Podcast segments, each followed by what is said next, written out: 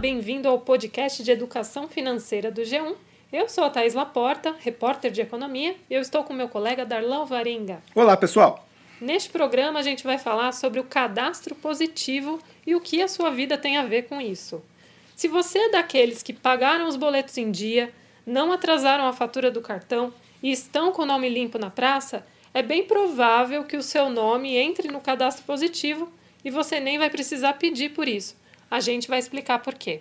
Então, né, gente, antes de mais, de mais nada, vamos falar o que é o cadastro positivo, né? Assim, a gente sabe que o nome sujo a gente sempre costuma falar bastante, né? Tá com o nome sujo na Exato. praça. Então agora então, criou-se o cadastro positivo, que nada mais é que um banco de dados para reunir os consumidores bons pagadores. Então é uma lista de que assim um, é um rating, né? A gente fala, não sei se já ouviu aqui as notas de classificação de risco Brasil, aqui é a classificação do risco consumidor. Um, você pode ser de repente um AAA, né? Para quem já ouviu essa essa classificação, não é bem assim que funciona, mas estou dando um exemplo que é para mostrar um, um cadastro, mostrar os bons pagadores, o lado bom, né? O contrário do cadastro negativo, né? então é uma lista daqueles que pagam a conta em dia, é a lista do nome limpo, Quem né? não quer estar nessa lista, né? Então, é uma espécie aí de um currículo financeiro do bom pagador e lá tem uma maneira de reunir esse histórico para avaliar assim qual a situação atual para se prever o futuro. Você é um bom pagador hoje, você é analista? Então, a conclusão é que você tende a se continuar sendo um bom pagador, então vale a pena emprestar dinheiro para você. Acho que essa é a lógica, né? Exato. O fato é que o cadastro positivo existe desde 2013, né? Mas ele não ganhou muita adesão nos últimos anos. Então, a novidade é a seguinte: o Senado ele aprovou um projeto que prevê incluir automaticamente os consumidores nesse cadastro positivo.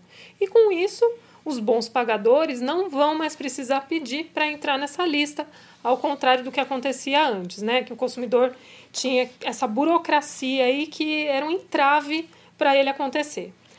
Então, a gente espera, né, com isso, que aumente a adesão aí e que coisas aconteçam, né, Darlan? Então, a expectativa parece que o mercado está animado, né? Via as associações comerciais, a Associação do Mercado Financeiro. Assim, é um, é um otimismo que tem, acredita que vai facilitar o crédito, vai ser mais fácil a concessão de crédito e, assim, estimular também o consumo e até mesmo diminuir a inadimplência. Essa é a visão geral que está se tendo, né?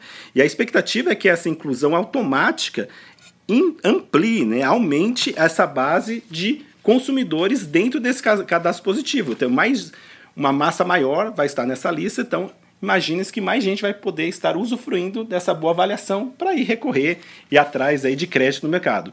Então, um dado interessante que um estudo da Serasa Experian apontou que cerca de 137 milhões de brasileiros que possuem histórico de pagamento positivo podem entrar nessa lista. Isso corresponde a 88,5% da população adulta. Então, ou seja, parece que muita gente vai estar, vai ter mais gente agora no cadastro positivo do que na lista de nome sujo. Então, parece que inverteu-se, né? Então, eu estou na lista, eu estou nessa, então você vai ter uma garantia de um, um, um ponto a seu favor, né? Olha só, eu, eu sou, estou no cadastro positivo. Sim, porque tradicionalmente, né, os birôs de crédito no Brasil, eles trabalhavam só com essa lista negra aí dos maus pagadores, né? E essa lista chegava aos lojistas, às instituições financeiras, e com base nessas informações negativas, eles negavam crédito, né? Agora a lógica é inversa. Os varejistas eles vão poder saber quem são os bons pagadores e com base nisso oferecer o crédito a um custo mais baixo. Essa é a expectativa. Então, vamos ver, né? Lembrando que os nossos juros aí, sim, estão caindo, mas caem, mas numa base de juros altíssimos. A gente vê tudo. aí. É. Parte-se do princípio que quando você conhece o histórico financeiro do consumidor, você sabe que o risco de um calote é menor e por isso você pode baixar os juros para aquela pessoa. Então seriam juros personalizados aí, né? Caso a caso. Então, essa é a grande expectativa, né? A ver, né? Estaremos aqui de olhos abertos, acompanhando, ver se isso de fato acontece. Só que é uma sinalização, sim, positiva, né? A expectativa é boa.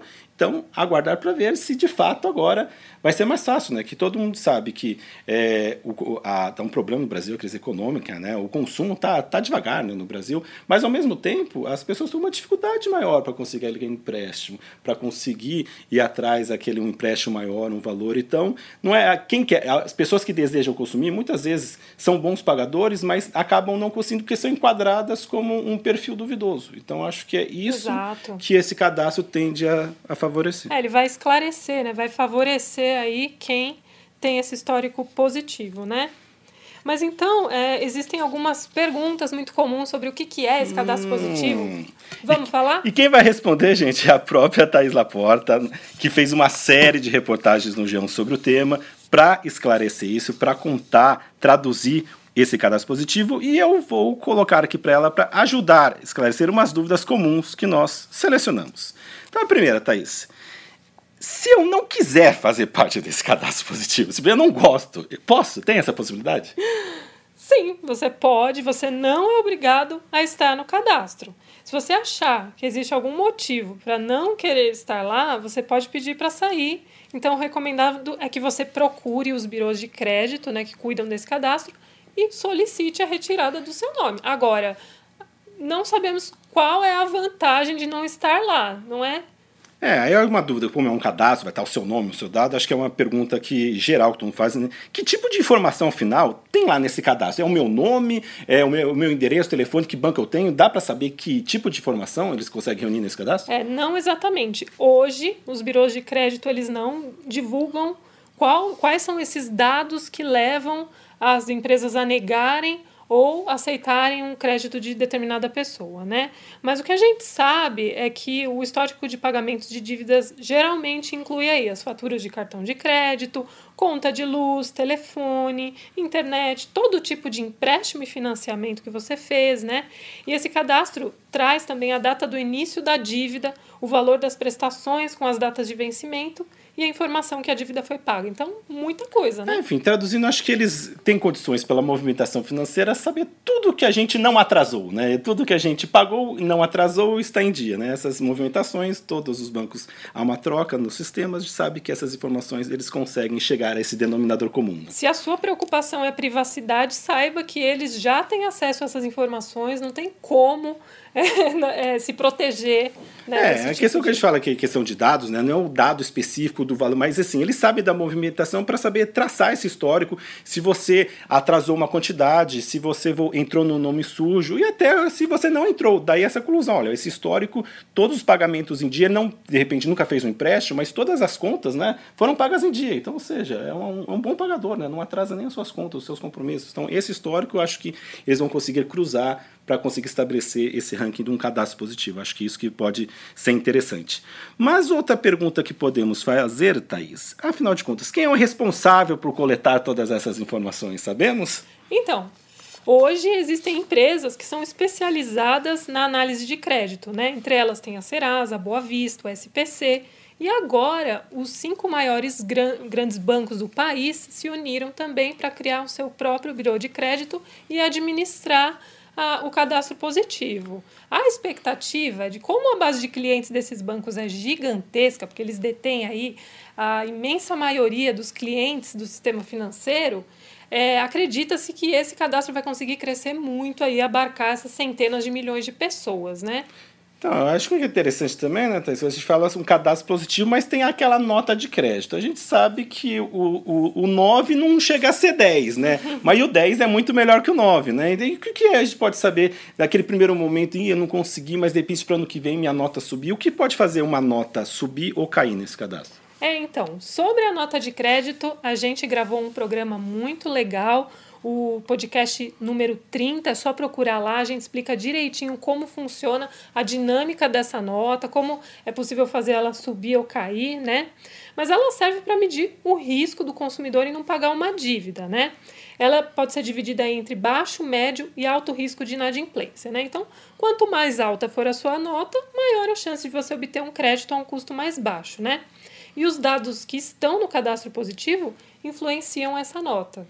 Enfim, tá tudo lá, dá para saber mais, mas para a gente fazer um encerramento, tentar traduzir um pouco mais e entender, sair daqui sabendo um pouco mais sobre o positivo, vamos, a gente anotou aqui, né, tem seis pontos importantes para entender a lei do cadastro positivo. Vamos enumerá-las. Então, eu vou falar a número um. Ok. O cadastro é aberto, pessoal. Os gestores do banco de dados podem compartilhar as informações com empresas e bancos. Ou seja, vai ter, vai ser abastecido por uma quantidade aí, uma base total de informações, gestores, bancos. Então, ele vai ser aberto e dinâmico, né? Esse cadastro sobe, nomes saem, nomes entram, então é algo dinâmico. Número 2. Você terá uma nota de crédito, ou seja, quem tem as contas em dia vai receber uma pontuação. Como a gente falou, uma nota pode subir, pode crescer e assim por diante. Número 3. Você será sempre comunicado como? Quem for acionado no cadastro deve ser avisado da inclusão e dos canais disponíveis para sair do banco de dados em até 30 dias. Então pode ficar tranquilo. Esse é o que, ponto, né? é, assim, eles podem colocar, mas você vai, vai saber que está lá, né? Acho que esse é o ponto importante. né? Exato.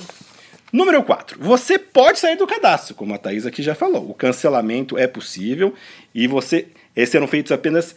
Os, serão mantidos se a pessoa concordar. Se a pessoa discorda, você faz esse, essa solicitação e o gestor do cadastro terá dois dias úteis para atender esse pedido e retirar. Número 5, você tem direito a acessar os seus dados. O consumidor poderá ver seu histórico e pontuação e pedir que informações erradas, que eventualmente né, alguma informação, seja corrigida em até 10 dias. Aí surge até uma questão, né? Se você tem em mãos aí que a sua nota é boa, né? O seu cadastro é positivo mesmo, você talvez pode ter um poder de barganha aí para conseguir juros mais baixos. Eu acho que é uma forma de entender, né? Assim, é, nossa, por que eu não sou tão alto, né? Acho que até uma pessoa que, assim, a pessoa que eu acho que vai servir, principalmente para a pessoa que encontrou alguma dificuldade e não entendeu o motivo. Gente, eu pedi como assim foi negado, falaram não, que eu não me interesso. Então, assim, acho, ao conhecer esse histórico, você reúne os dados e tenta lá apresentar, olha só, quero levantar meu score. É uma maneira de você tentar se promover, né? Fazer o seu marketing pessoal financeiro. tá, assim, meu, levanta, não é assim, mas é assim, você agora tem um caminho, acho que para conseguir se colocar para entender pelo menos se está baixo ou não, como fazer essa nota ser levada. E por último, pessoal, número 6, seus dados são protegidos. O projeto aprovado né, determina que a quebra do sigilo bancário pode levar à prisão de 1 a 4 anos. O que a gente falou, a pessoa sabe o perfil, mas não dados específicos do, da sua movimentação. É, o comportamento financeiro é uma coisa que é aberta, acessível. Agora, dados bancários, senha, valores, isso é pessoal, intransferível, já entra na questão da lei aí, né? Então é isso. É, o mais importante nessa questão do cadastro positivo é você estar consciente aí de que precisa pagar as contas em dia. Já gravamos programas também sobre nome sujo aí, se você precisar limpar o seu nome para um dia entrar nesse cadastro aí que seja realmente benéfico para todo mundo, né? E a gente espera que com isso tenha o esperado efeito de reduzir os juros do Brasil, que são altíssimos, né, Darlan? A ver, pessoal, vamos ficar de olho e lembrando que toda semana tem um programa novo aqui no G1, no podcast de educação financeira. Valeu! Tchau, tchau!